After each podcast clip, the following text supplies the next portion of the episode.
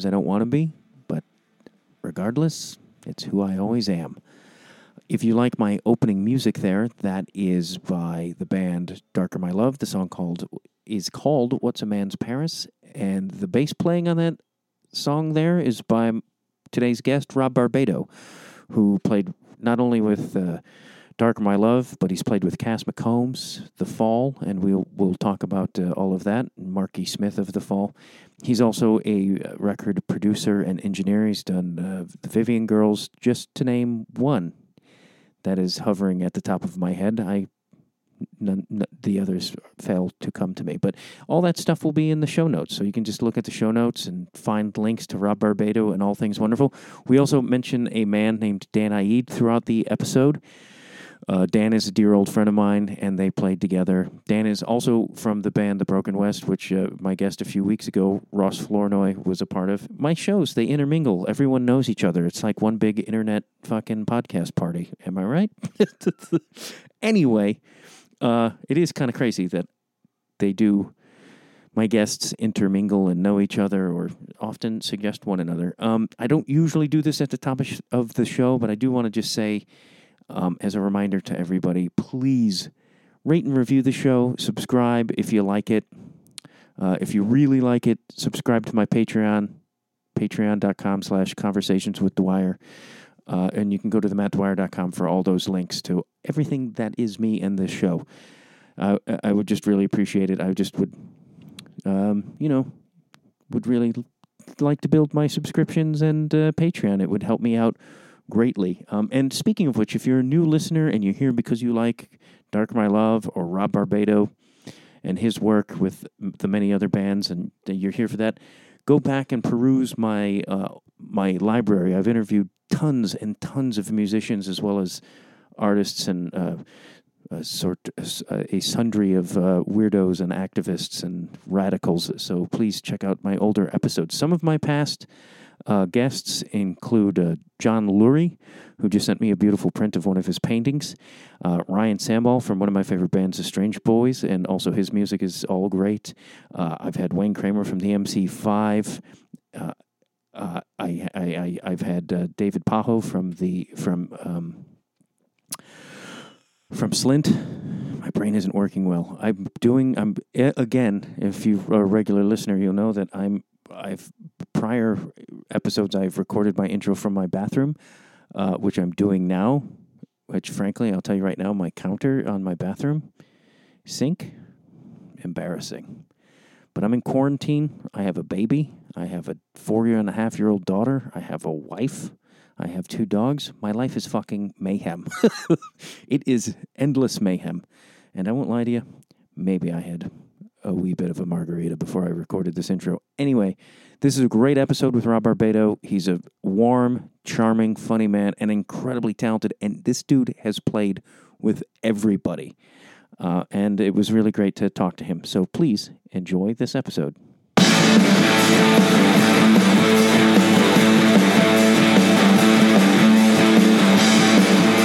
Here's the thing, and this is the thing about about Texas, and I I love Texas. I've fallen in love with Texas. It's so beautiful.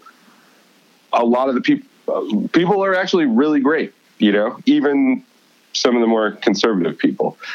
There, the entire state or territory, you know, and as as we're all like coming to uh, terms with these days, that like the foundation of our nation is built upon a sort of substandard found, you know, uh, foundational structure or whatever, you know. So, or like it's it's it's being less hidden. The cracks are are are more apparent. But like the Texas, you know, when the the people that moved to this state moved out here, and it was sort of it was more of a, I guess, wild, the Wild West, you know they felt that their fierce independence, you know, is what enabled them to like wrangle this land into uh, like a habitable, you know, place. It was dangerous. It was wild, you know,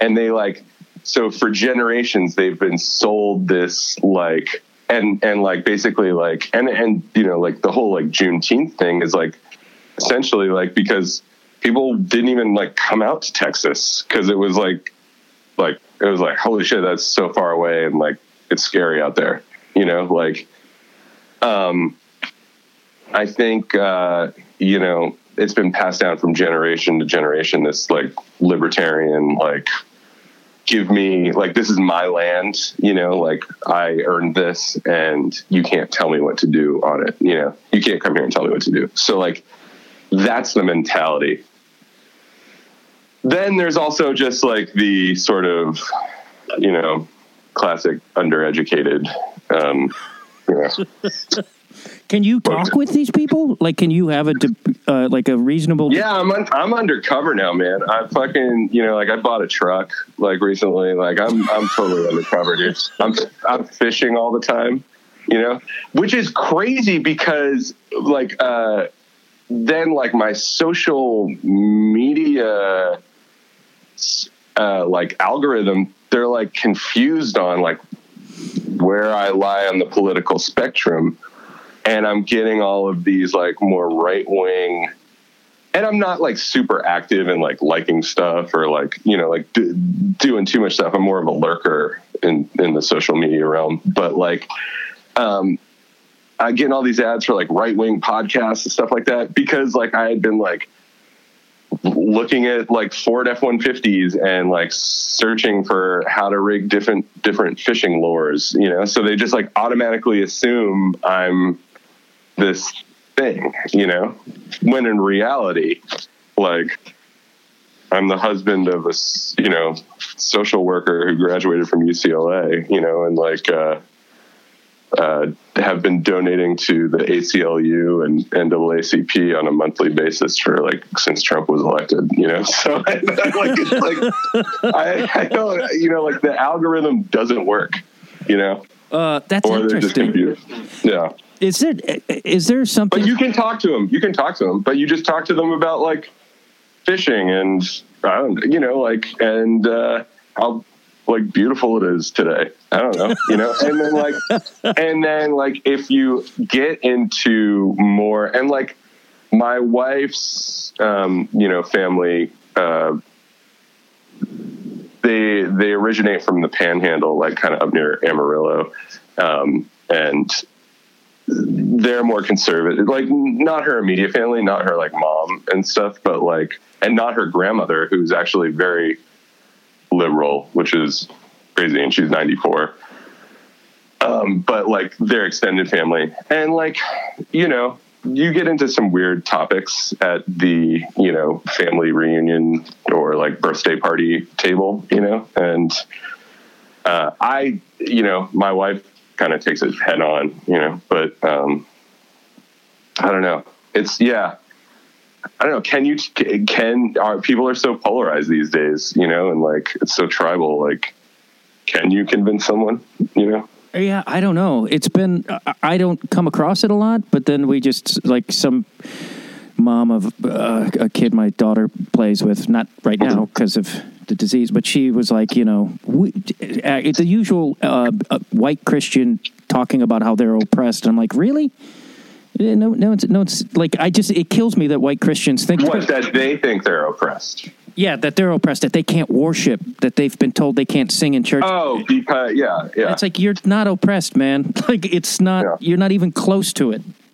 and like that's what's crazy about that is that's like more a conversation about faith versus structural you know like uh r- religion you know and it's like you can practice your faith anywhere you know Jesus You- said when you know- three or more are gathered in His name. So what are you bitching about?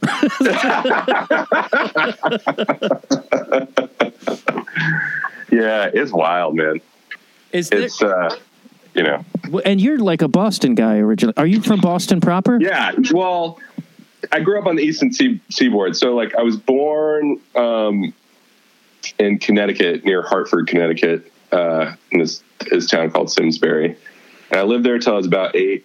And then we moved to just outside Richmond, Virginia, for like my middle school years. Um, and then we moved back. To, we moved to Massachusetts um, for like, and then I was there for high school and college. But my dad is from uh, Hyde Park, which is like you know just uh, south of Dorchester. So it's like still in the city limits. It's still like Boston city limits. But I grew up in the safe suburbs of of uh, Massachusetts. You know. I, I was was the music scene when you were. Or were you into music and playing back then, or is that like something that came? Yeah. Oh, yeah. Like when, so when I, um, when I started getting into music, I mean, I suppose I, I started getting into music when I lived in, in Richmond and kind of grunge broke and, you know, like I learned how to play guitar and stuff. And then all throughout, you know, like when I moved to Massachusetts, I was in like seventh, eighth grade, and like I think eighth grade, I like formed a band uh, with a bunch of guys in town, and like we were like a college rock band. We, you know, like we kind of sounded like kind of REM or like Buffalo Tom. You know, it was like alternative rock, but you know, very much like in that kind of more earlier stage. And, and you know, one of the what's crazy is, and, and along the way, it's been, you know, like interesting to see all the people I've played with, like how they've ended up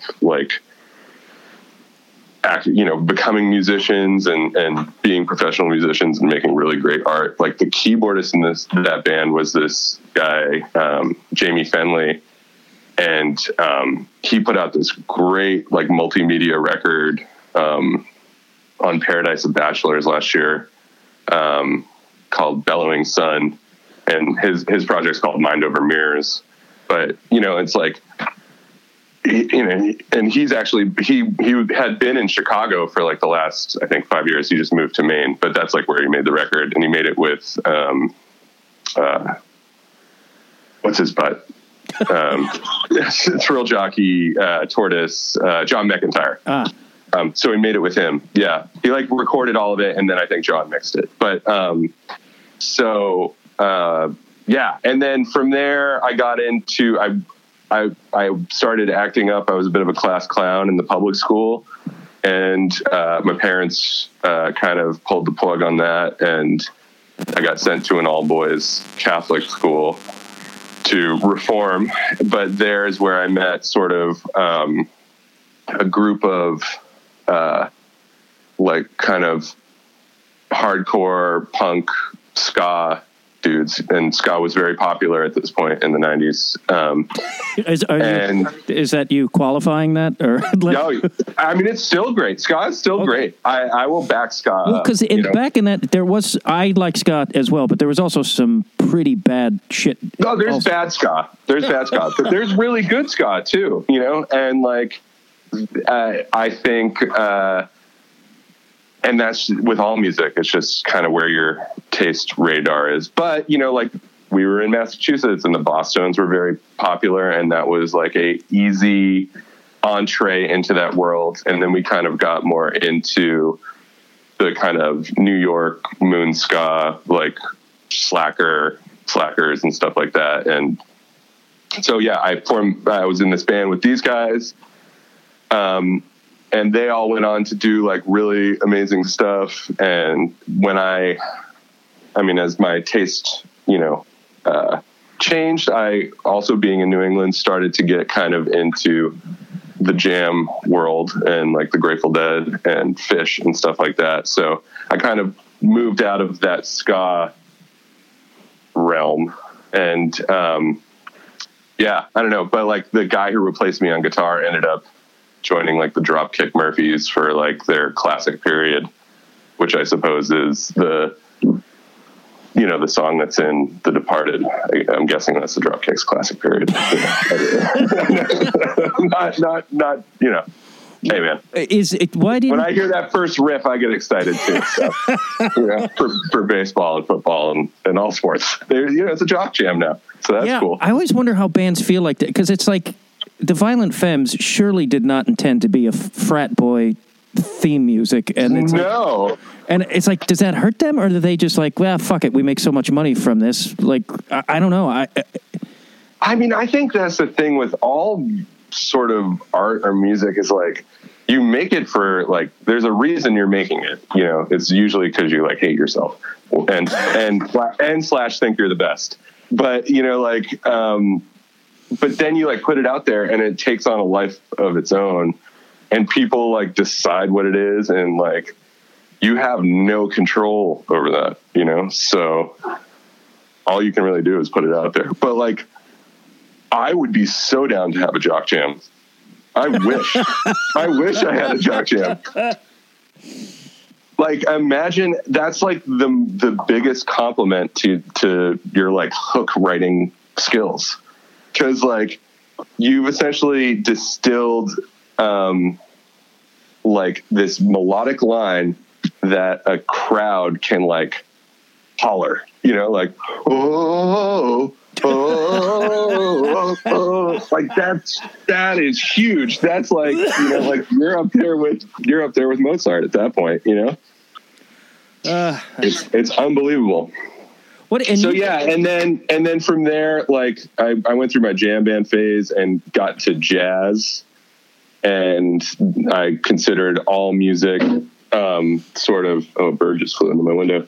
Considered all music just sort of below jazz for a while. I went to Berklee college of music where i got there and realized that though i like jazz i'm really just into classic rock. And um, you know kind of just got back into classic and indie rock and stuff like that. And I still love jazz, but you didn't go. To, I'm not going to be a professional jazz musician. you didn't I meet don't. uh, Dan Iead at Berklee, did you? that is that is where I met him, and I met so many amazing people there. You know, I, I didn't finish either, which I, I, I, I actually know a number of people who went to Berklee and didn't finish, and I don't know. Is that is there a reason to that? Like, do people just be like, "F- f- "Fuck this, I don't need this," or it's I mean, I think you know, uh, you know, it's for a lot of different reasons. Some people, it's expensive. Some people are like, um, I've kind of gotten what I need out of being here.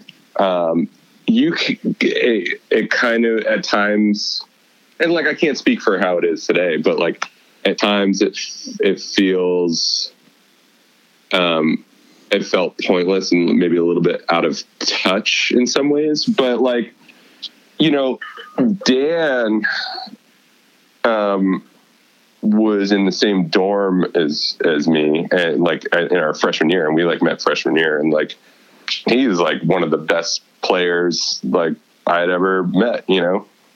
And at the same time, we also met, you know, Emmett Kelly at that time, and Will Canzoneri, and Craig Hendricks, and um, you know, all these like people who have have gone on to like really make a like a huge impact and play on a lot of great records, tour with a lot of great people.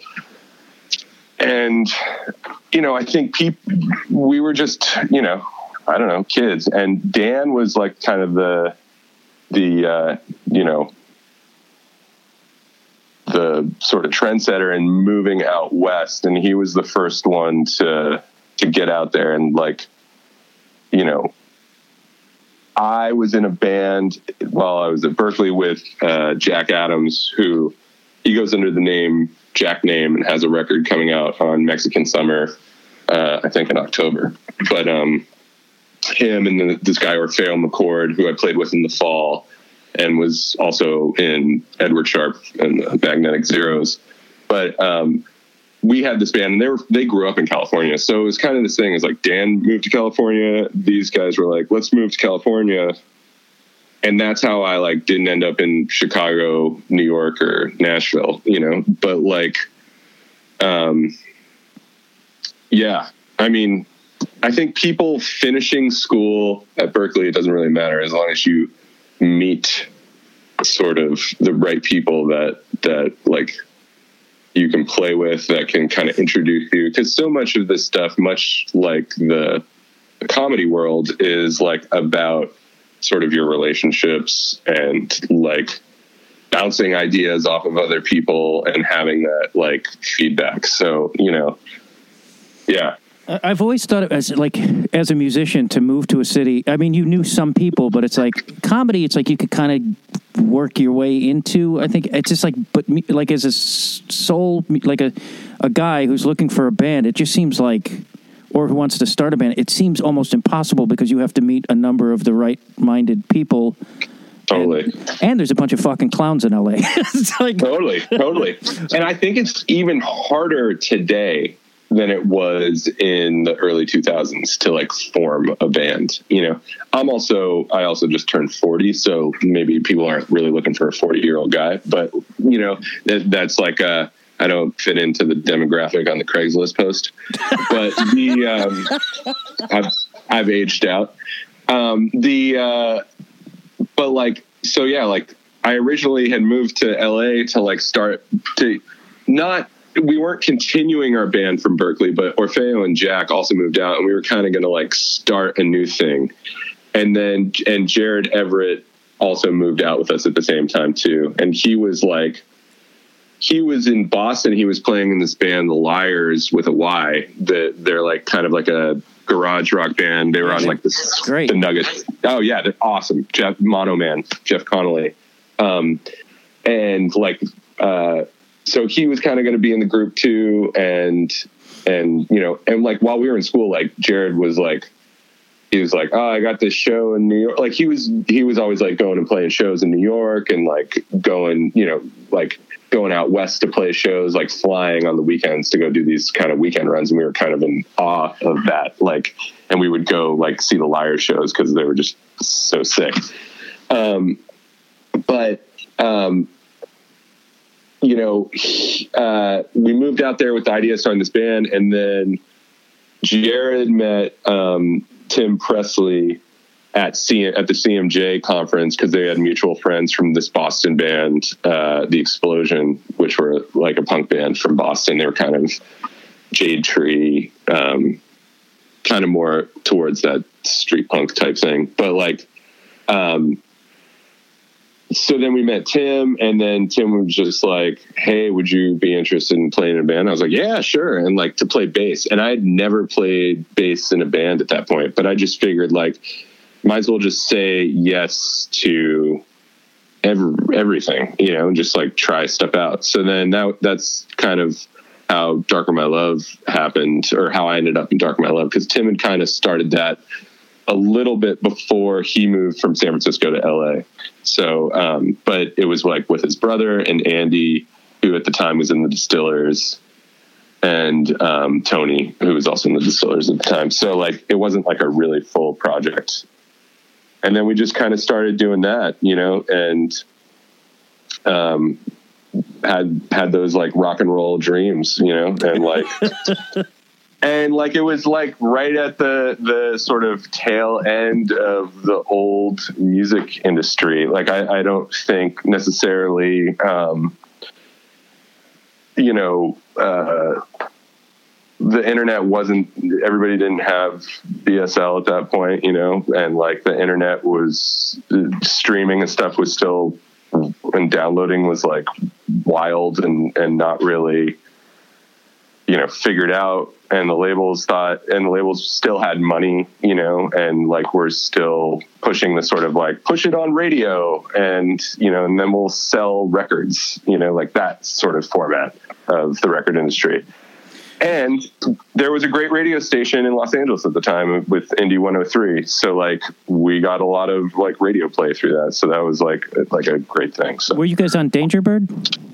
Yeah, yeah, we were on Dangerbird, and you know like that.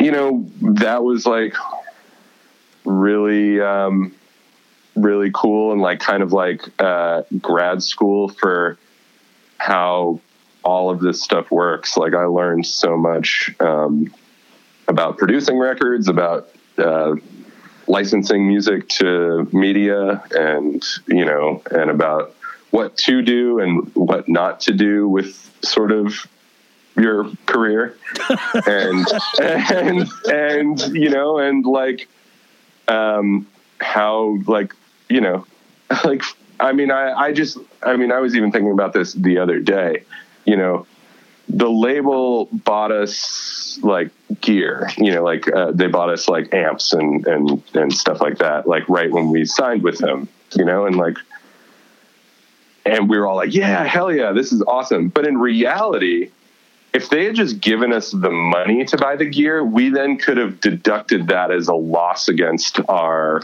you know, earnings. But they paid for it and then get to recoup that money and deduct it as a loss. So that's just stuff. Not that they, it was like shady or anything. Just like just learning stuff like that. Like you, you know, business stuff you don't even know about when you're twenty something. You just want to go slam a PBR and you know melt melt some faces. You know, so it's like. um Did you produce with uh, Darker My Love, or is that just you kind of? No, we had well uh, the last the first well I mean it's kind of funny the first record we did with uh, Manny Nieto and um, and Drew Fisher. So Manny had a studio in Eagle Rock uh, that's over by King Size. Rob Schnapf is now uh, in that studio. And Rob did like, he's done huge records and probably his biggest claim to fame for most people is uh, he did Loser and they released it on, on Bong Load, you know, uh, Beck Loser. But um, so uh, we did it in there, and then we went up to San Francisco to Hyde Street um, with Drew Fisher, recorded a few more tracks and mixed it up there. And um, but we, I mean, that was kind of self-produced by us in a lot of ways. There was, you know, like Manny's a great engineer and he had a lot of great production ideas, but there was also like logistics and kind of, you know, our, our creative ideas and stuff like that. The second record we did with Dave Cooley, and he was very much the producer of it, and uh, and then Tony Hoffer mixed that, um, and he was like kind of in control of that, and like we recorded in literally every studio in LA, um, and it took like a really long time to do, and and that's probably why it sounds like the most polished and the most like radio friendly, and like that was definitely what the label wanted, and you know maybe and and not necessarily what we should have done as a group but you know it was cool too you know but it, it, i don't know it's like you you learn as you're doing it. And um the the last record alive as you are which is like kind of our country record we uh that was sort of a reaction to the record before. And we went up to san francisco um our friend nick huntington produced it um as well and drew fisher engineered it um, but we kind of we kind of like blew the, all the money on like a and a like a house to live there. And and then like you know like we kind of like took the money and like rented this house with like a hot tub. It was like it was like the it was like the real world or you know it was like i mean it was wild. It was it was like uh there were some debaucherous moments um it was crazy. Yeah. I was like online gambling at the time. Um, you know, like, so, you know, we made that record and we like switched studios in the middle of it. We were at Hyde, Hyde Street and then we like moved up to Cotati to Prairie Sun, which is a really cool studio up there to like kind of finish it off and mix it. And then the label kind of rejected the mixes and, um, we remixed part of it with this guy Jason Lader at Rick Rubin's house, um, his house over by the Chateau Marmont um, in LA. Wow, that's so yeah, yeah, it was it was crazy. It was it was really cool going there. But and we didn't really like those mixes either. But uh, whatever, you know, it came out and it's cool. Uh, hindsight, hindsight's twenty twenty. You know. yeah. Uh, maybe I shouldn't have been slamming 12 Budweisers a day, you know, and That's rock and roll, right? yeah, exactly. And, and betting on full tilt poker in between takes. But, you know, like, um, so like all, yeah. And then all like during that time, like I had struck up a relationship with, uh, well, I guess we should, do you want to should I keep talking about Darker My Love or? Uh, I'm we- inter- uh, were you going to say uh, uh, Marky Smith, or were you going? I was gonna talk about Cass McCombs, but Oh, yeah, then, Ca- no, Cass is but- great. But I should probably talk about how Tim and I ended up in the fall, which um, was cool. So like right after um, our first record came out on Dangerbird, um, I had played this show with Emmett Kelly from uh, Berklee, uh, who he's gone on to do awesome stuff. He has a group called Cairo Gang and has played with Will Oldham and uh, is in uh, plays with Ty Segall a lot. Um, but uh, I played drums for him opening up for Daniel Johnston at Spaceland and just like randomly, you know. And two weeks later, I was at my job uh, at this recording studio in Century City where I know being like, oh, I worked at a recording studio. It sounds cool. I like literally answered the phones and did like accounts receivable and and, and was like and was like and like made you know like made coffee and shit and like greeted people who came in. It was not I was not like engineering stuff. I didn't really get access to the studio. It was a cool old studio though. Glenn Frey made uh, the album All Nighter there, which uh, if you ever look at, at the cover art for that, it's pretty cool. It's uh, it's just the all nighter written out in cocaine. Um, Of course, of course, that's a Glenn Frey cover. exactly. Um, so yeah, I'm there, and then Emmett called me and was like, "Hey, man, I have uh, a amazing opportunity for you. Um, the, fall band just quit uh, in Arizona, and Marky Smith's looking to put together a band. Can you do that?" And I was like, "Yeah." So I called Tim. I was like, "Tim, hey, um, do you want to be in the you want to be in the fall?" and, my, and like, and and he was like, "Yes, let's do this." Andy, or the drummer for Darker My Love, had just broken both his wrists in a bike accident in San Francisco. So like Darker My Love wasn't even like we were like kind of on pause. And we were like waiting for our first record to come out. So I called Orpheo, who um, he was just in LA and I just like he's like a great drummer, you know, and like uh, and like a, a chill dude. So he he's actually not like like I don't know if he had ever even maybe listened to the fall at that point.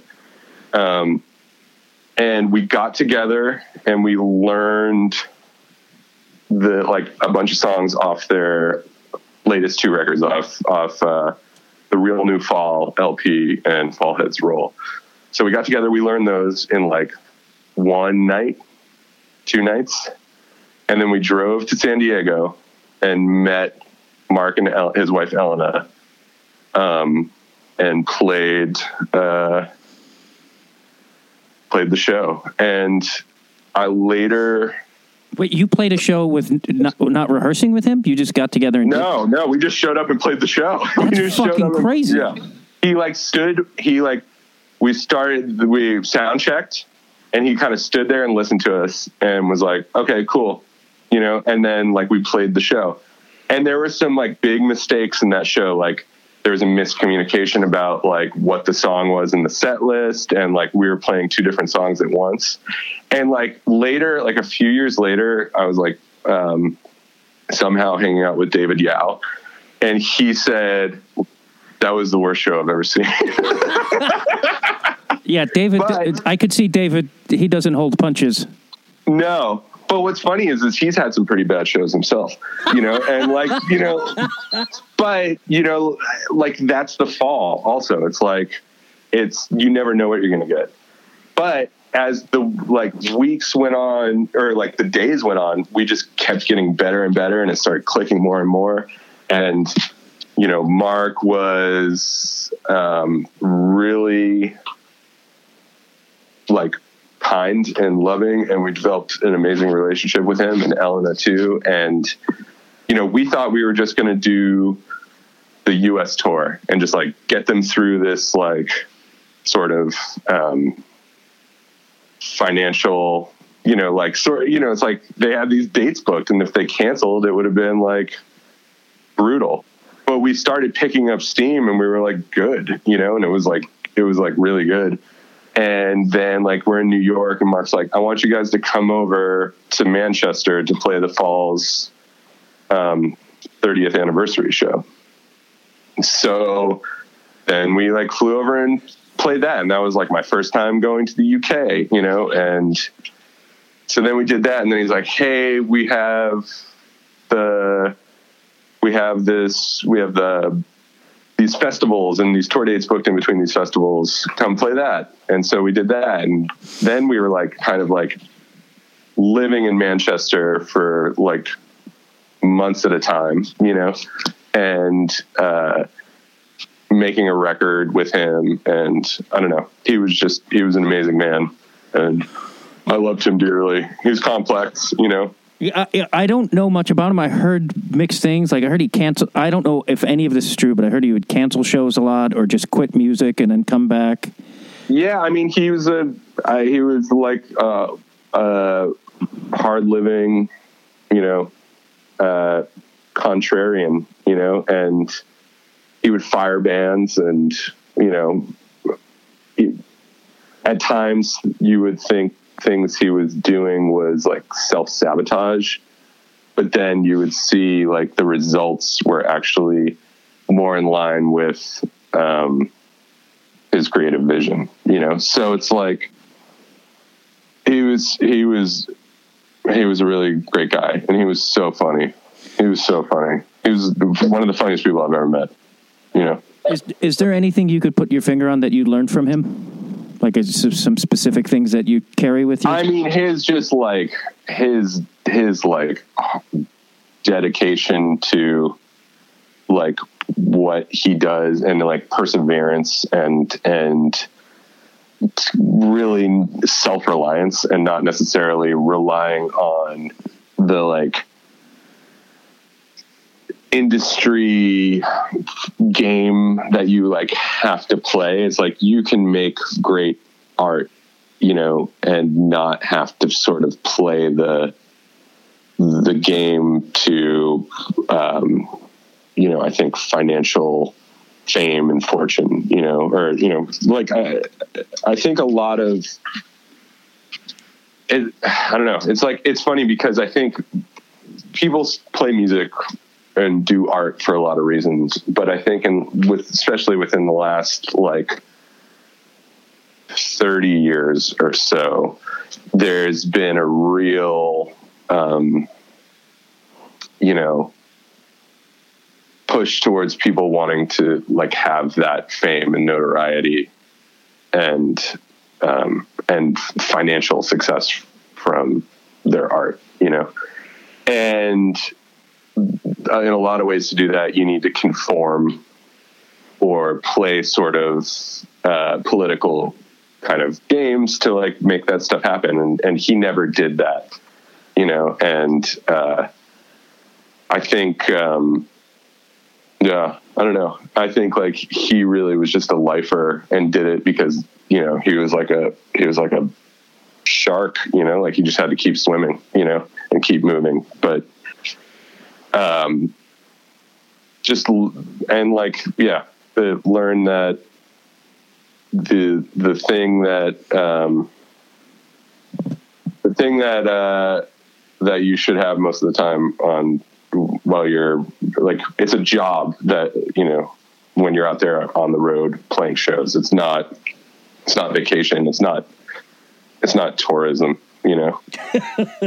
Like you know because like I think you can get confused, you know, and like, but you're there to put on a show and like you're there to take it seriously. So, but yeah, he was a great, great human being and I miss him dearly. And, you know, we, we continued to, um, you know, like I play with them. I, I went back and played with them in 2013 for a few shows in Ireland uh, while Dave, the current bass player, uh, was on his honeymoon, I think.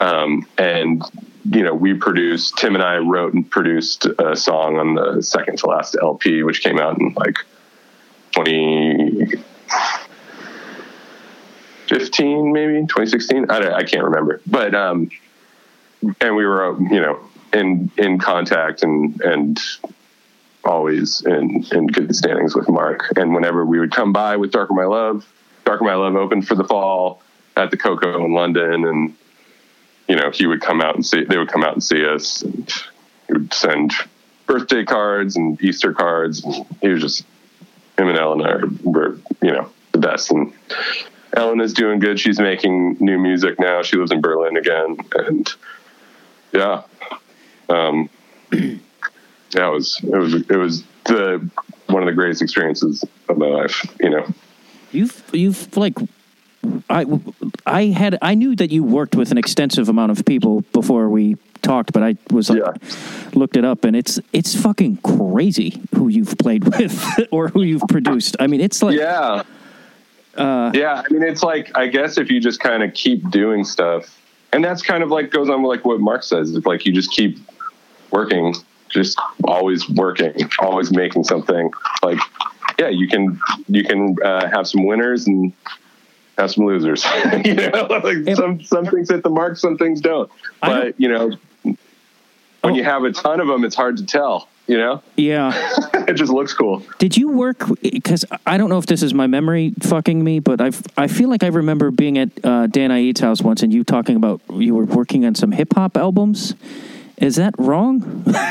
I mean, I've I have worked on some hip hop stuff. I, I'm trying to think of like what that would be. I can't- I just Like, remember- what year it was. some story of somebody, a famous rapper, and it was just the weed that they had was just like mind, like Oh, that might have been Anthony Caruso who was working with uh, uh, uh Waka Waka. Oh, or maybe that was Drew.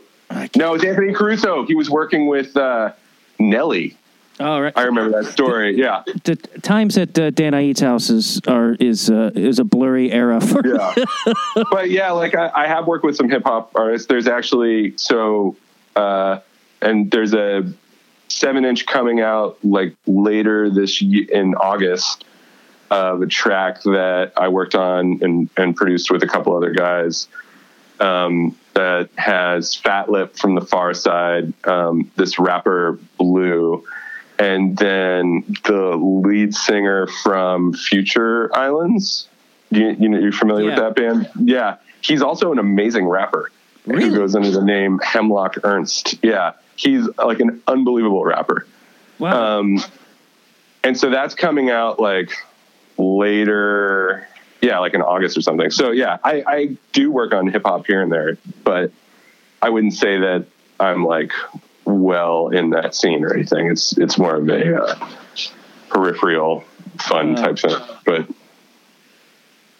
It was. Uh, I've heard Cass is pretty intense to tour with. Just on a like, you kind of never know what's going to ha- happen.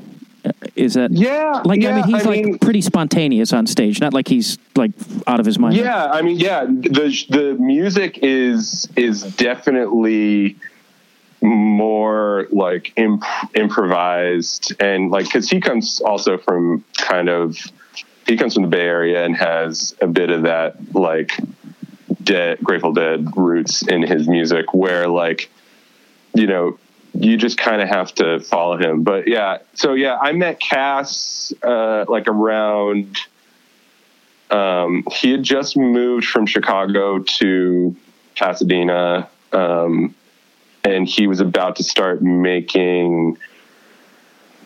Um, what's the name of that album? Uh, Dropping the Writ.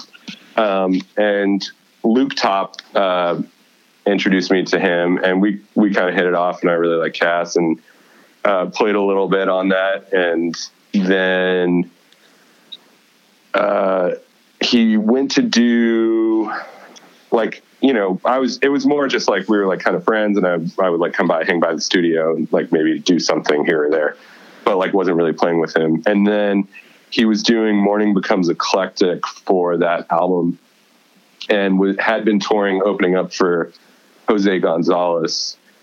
And he but it was just him and Walker Terrett like a duo doing it. And he for Morning Becomes Eclectic he wanted to put like do a whole band thing. So myself Orpheo and Matt Populu um Walker and Cass did the show, and like we did like one rehearsal before it, and it was like we did the the morning becomes eclectic, and it was like great. You know, it was like just one of those things where you knew the songs just enough to like, or knew the material just enough that like while it was happening, um, you know, it turned into this like really amazing thing because you weren't over sure of it. You hadn't played it a million times, but you knew it enough to like just play enough. I don't know. It was like I, I find that that's when some of the best musical moments happen when you're not like so familiar with the material that it's like feels kind of like uh, running running through the motions or whatever. Right. So we did that, and then I think he got like you know like a day later got a tour with Band of Horses.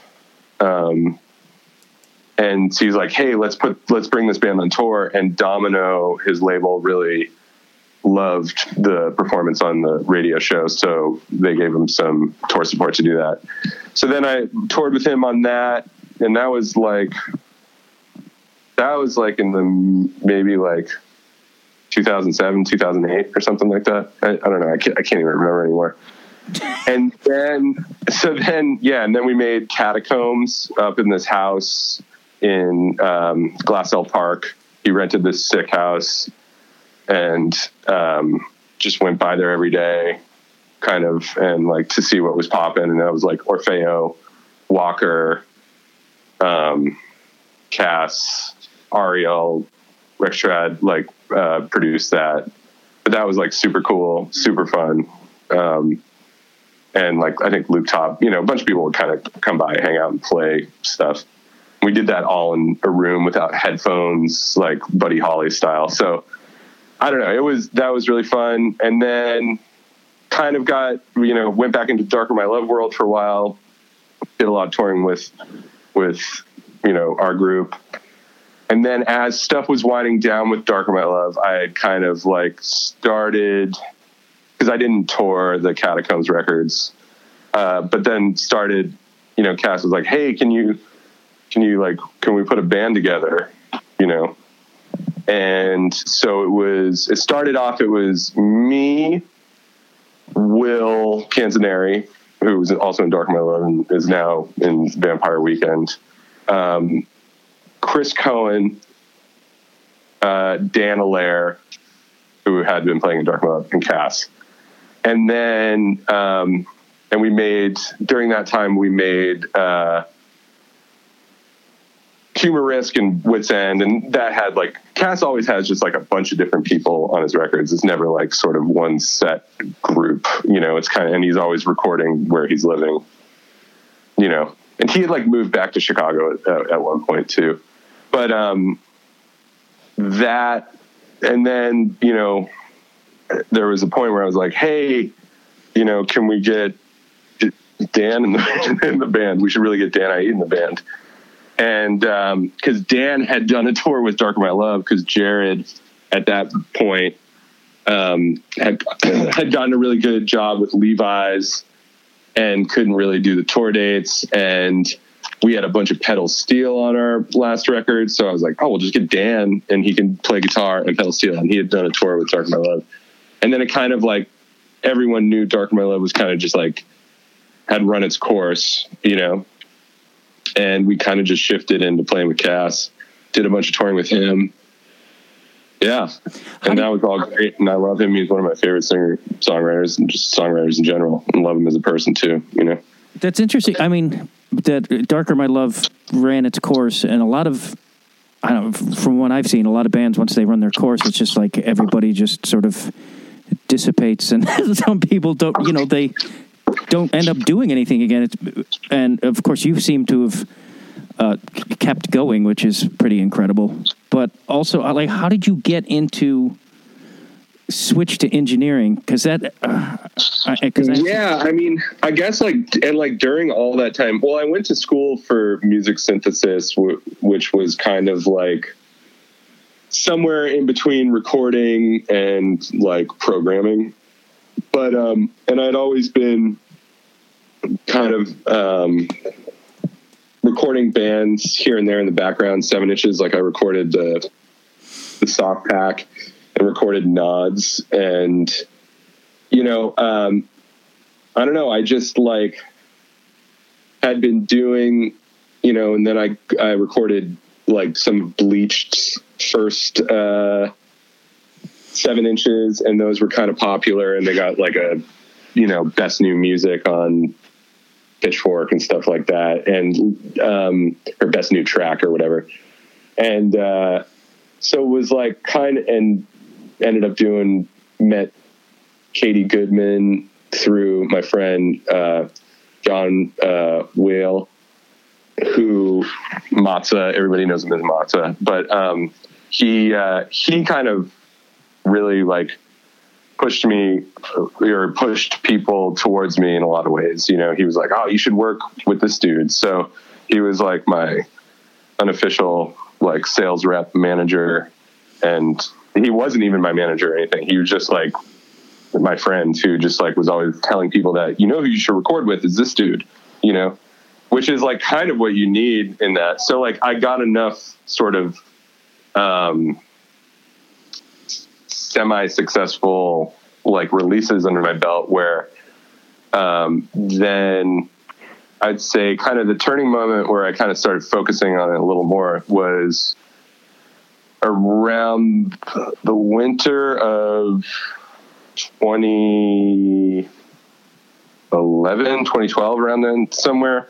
I had made I had made two records that summer, but I had been like touring with Cass still, and then Cass was going to do an Australian tour and a winter tour, and I was kind of like, I can't do them. I've been asked to produce these two records, and one of them was um, the Babies records, which was uh, Kevin Morby and uh, Cassie from the Vivian Girls band, and um, Oh, I and didn't- Justin I did. Sullivan. I didn't know that. I mean, I know Yeah. both of those bands. I had no idea there was a connection between the ba- babies and I. I because I'm done. Yeah. No, that, that that's cool. Yeah. So like I made that record and that sort of you know from there and that was like a good experience and people really liked that stuff you know and like it got pretty decent reviews and the babies had some you know I mean they were always people love that group you know but like um so like you know that's how kind of like I got hooked up with Kevin and and then Kevin moved to LA and he's like, Hey, I want to make a record. So like essentially his his first record, like I, I pretty much like funded as we were doing it. Um, and that was one one of the best recording experiences. And I kind of took a lot of stuff I learned from like Cass on that on his sessions where like you just have like a bunch of different people like always kind of coming in and playing on it. And like like tim presley plays bass on some stuff uh like dan Iead comes in and plays guitar and steel on some stuff. Uh angel Deradoorian from who was in dirty projectors and has her own solo career now um her and her sister like sang a bunch on it. They're uncredited but um and uh, yeah, Justin Sullivan and Will Canzoneri played like a ton on that record. He played bass and organ and stuff, but like everyone kind of like switching instruments and like having a really sort of just like sessions where people didn't know the material fully and were just kind of learning it as you're playing it, and then where what you the take you hear on the record is where it like clicks and everyone like gets it all at once and like um, and that's what kind of puts some of that excitement in it. So, yeah, and so then made Kevin's first two records, and you know, at that point, you know, I kind of uh, as Kevin's second record came out, then um, was right around the time that we had Googie, our son. So then, you know, I've been less pushing on making records as much. You know, like I probably would say I do about if you if you like kind of like one a year now and and not not sort of driving it to be like my source of income you know and it's more as like a creative outlet and like a chance to be in the room with the band and joking around and and and that kind of thing and less of like it's my career pursuit. It's it's it's a really hard. Um,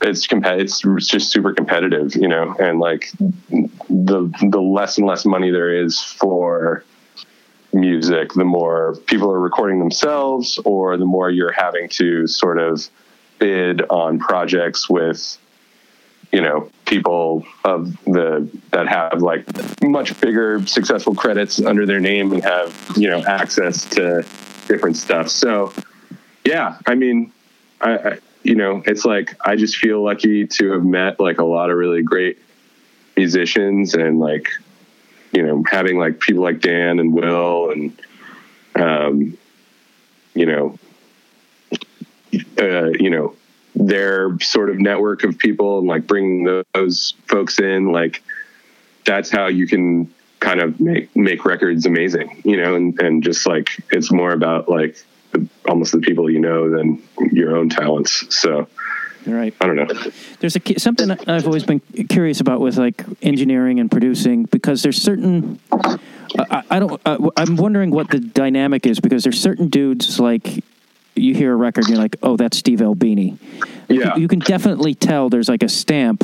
But which is weird because Albini always claims he's like lays back and let and which I believe he lets the artists Yeah. do what they want, but he definitely mixes it his sort of his way and i'm i'm just curious of like how that works when you're recording like i'm sure there's times when you want to make suggestions or maybe there like how do you gauge I mean, I'm sure there is stuff that I do that like are like tricks that I do that like people are like, oh, that's that makes it sound like you know this thing, but you know like. I'm I'm trying to be as transparent as possible and like help just facilitate the the vision of you know the artist or band as much as possible.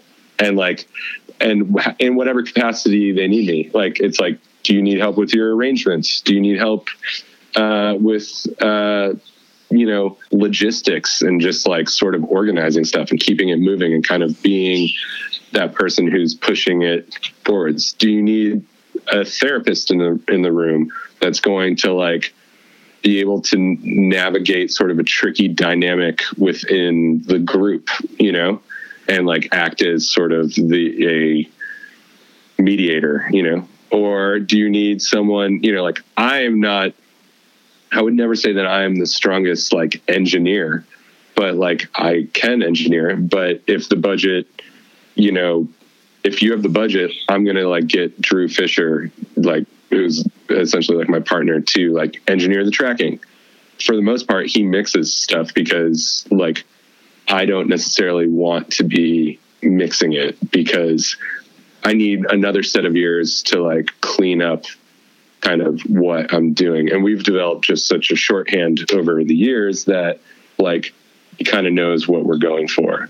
And that way it doesn't become this thing that's like, you know, all about me or like my sort of aesthetics, you know, and my what I would do, what I, you know, like some people like their vocal double tracked, some people like it single tracked, you know, and like, you know, I prefer double tracked vocals. So it's like you, you have to like take yourself out of some of that stuff and like make sure that you're doing the right thing and like always supporting the the record and the recording and and not and trying to take your own sort of ego out of it because it's really easy to to like want to take credit for stuff when really it's these these people wrote the songs you know and um i'm just helping them like sort of paint the picture of it that you know then they can give to their business people to package it bag it, tag it, sell it to the masses, you know?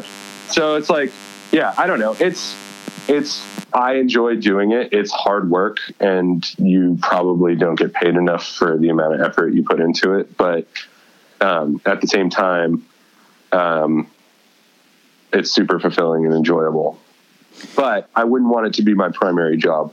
You know, it's like, it's, it's such a, like, it's a hard it's a hard job to have in industry and you got to always be selling yourself. It's similar to you know, it's similar to being a, a uh, you know a, an artist or like a you know comedian or something like that. You have to like be out there networking and like getting people inter- wanting to work with you and you know I, I don't know it seems so competitive Yeah, I've never been good at that. I'm like I I was never able to be like push myself, and that might go to.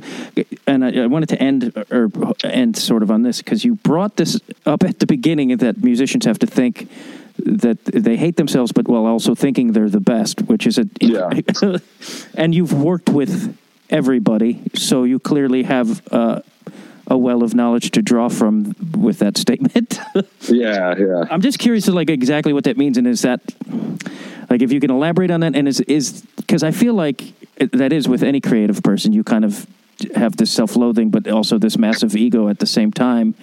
And is is that needed? Like, does is that mix compel people to keep moving forward?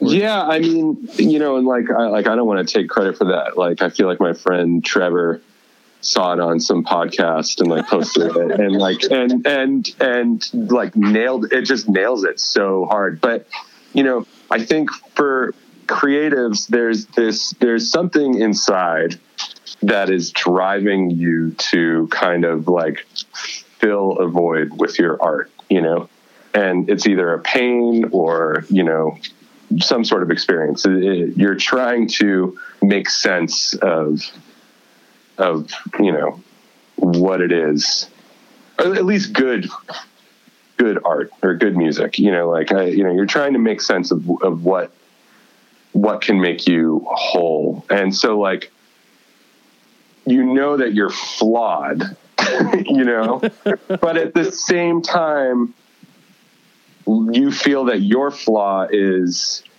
so important that people need to hear about it and people need and that you need to be like up on the stage and like uh confident enough to be like listen to listen to this you know because what i understand about my flaw is is you know fundamentally what you people are also looking for about yourself you know to like and and you maybe you necess- you can't fill it by like making music like but i can and i'm going to give it to you you know? So it's like I, I mean i think it's you know it's it is such a and and when i say that about about people i, I feel like people who are are very successful and talented and, and and when i mean successful i don't necessarily mean just financially successful. I mean, like successful at writing a a song, painting a picture, uh, you know, acting, you know, any any of this stuff. Like they're able to uh, touch upon these sort of universal truths that we're all kind of going through in a very um, palatable way that people can understand and relate to. So, um, yeah, I don't know. I hope to someday be able to do it. And I think that most people are always trying, to, you know, most artists are always trying to do that. And, uh, and you get some winners, you get some losers, you get hits and misses, and, and you never know. You got to just keep doing it because you never know when you're going to sort of get to that, you know, uh, Dylan esque level. you know, it's like, I just watched Uh, the documentary about him, and I was like, I wish I had a fucking quarter of the confidence he had as a young man. totally. It's Totally. crazy. Yeah. All right, Rob. He doesn't give a fuck. Yeah. yeah. Matt, he thank you so much, man. This was great. dude, this, I can't wait till uh, we live in a better tomorrow and uh, I can see you and, you know, we'll get to see uh, uh, Cubs Red Sox World Series. Yeah, I would love. To, uh, hopefully, we have the money where we can go to back and forth. Go forth. sit in the stands. Yeah. Exactly. All right, thanks, man.